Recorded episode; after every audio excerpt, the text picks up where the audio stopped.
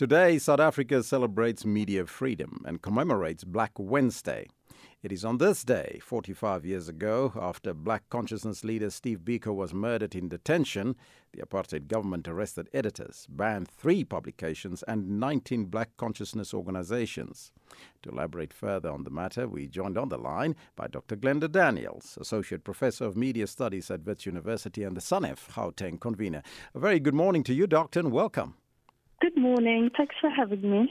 Uh, doctor, tell us a little bit more about the significance of this day and why it is so important for us as South Africans to reflect on the events that took place back in uh, 1977. Well, you know, because number one, we didn't have a constitution that all South Africans could own in 1977, and today we have to remember that day. We have to commemorate it as a day when people were arrested, editors were arrested, and newspapers were shut down. There was a blackout of information. It happened so soon after Soweto, 1976, a month after Steve Biko was killed in detention. So, so many more things could have happened had it not been for the media, and yet they were shut down.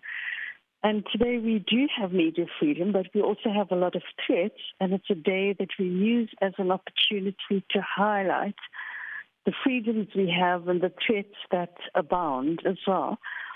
Um, you know, it's um, it's 45 years later, but we have to watch the space extremely vigilantly because mm. we could we could end up being there if we're not careful. Mm-hmm. I don't think well, that will ever happen again, but you never know. Almost three decades after 1994, mm-hmm. but you are indicating that there are threats to media freedom and independence mm-hmm. in today's democratic South Africa. Can you cite uh, some examples? Well, one of the big things is that there have been so many job losses and retrenchments for journalists. Now, this is a commercial threat, it's not a political threat. But that's equally a threat because it's a loss of plurality, it's a lot of diversity in the media freedom space. You know, the the, the number of journalists are have been about halved since about a decade ago. This is due to digitization, it's due to media companies losing uh, profits and so forth.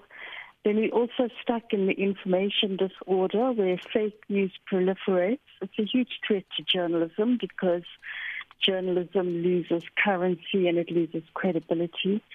Then we've had a lot of bullying of journalists from police and in courts from magistrates. They've been, you know, throwing journalists out.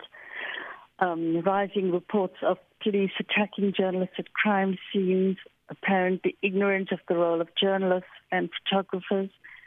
Then we've had community harassment when journalists and camera people go out to form scenes in communities of, say, for example, service delivery protests.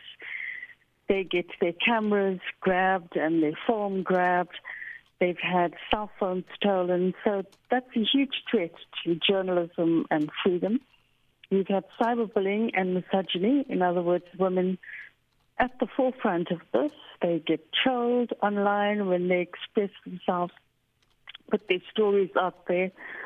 And then we've had, of course, the protection of state information bill, the state threat, where it hasn't been signed into law, but it remains a threat because it, you know, it hasn't been thrown away. It's the national security is emphasized above um, national, you know, the, the national interest yes. is emphasized above uh, freedom. Mm-hmm. And then, you know, there's been surveillance of journalists where journalists have said their phones have been tapped and they've been followed, of investigative journalists in particular. So I've just listed. Yes.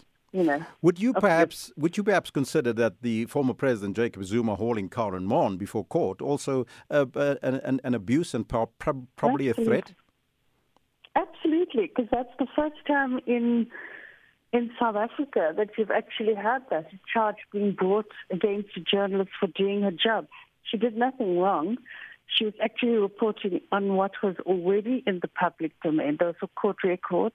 She did what any journalist would have normally done um, and has done in the past. So it's a sort of test case for, and it's a Zuma just, you know, delaying, mm-hmm. delaying tactics to see Yes. how far you can go. It's a revenge tactic as well, and it's definitely. Um, it's definitely a space to watch Mm-hmm. because it's you know it could happen to any other journalist if it succeeds Correct. with this one. We are in an era where some journalists are seen by some people in society to be biased towards certain political factions. Do you believe that objectivity by journalists play a role in upholding high ethical standards at all times? We don't use the word objectivity anymore because we subscribe to the press code, which talks about being fair and balanced. Mm. So there's no such thing as neutrality and there's no such thing as objectivity, but there is something called fair and balanced. And then we have had some newspaper groups like independent newspapers that are not just backing certain political parties, they're backing certain factions in political parties, and that I would call bias, and they're doing it for political, you know, uh, certain ends to protect their company, etc. So indeed, we've had, you know, uh, journalism and ethics needs to be reflected upon, as SANEF has done with the ethics, as SANEF is, SANEF is doing with the ethics barometer, to look at where, you know, there have been instances of brown envelope journalism, to look at where journalism could be beefed up, to look at how certain companies or certain newspaper groups could join this press council because they become unaccountable when they don't. Doctor, I thank you so much for your time. That was uh, Dr. Glenda Daniels, Associate, Associate Professor of Media Studies at Wits University and the SANEF Gauteng convener, talking today about South Africa celebrating media freedom and commemorating Black Wednesday.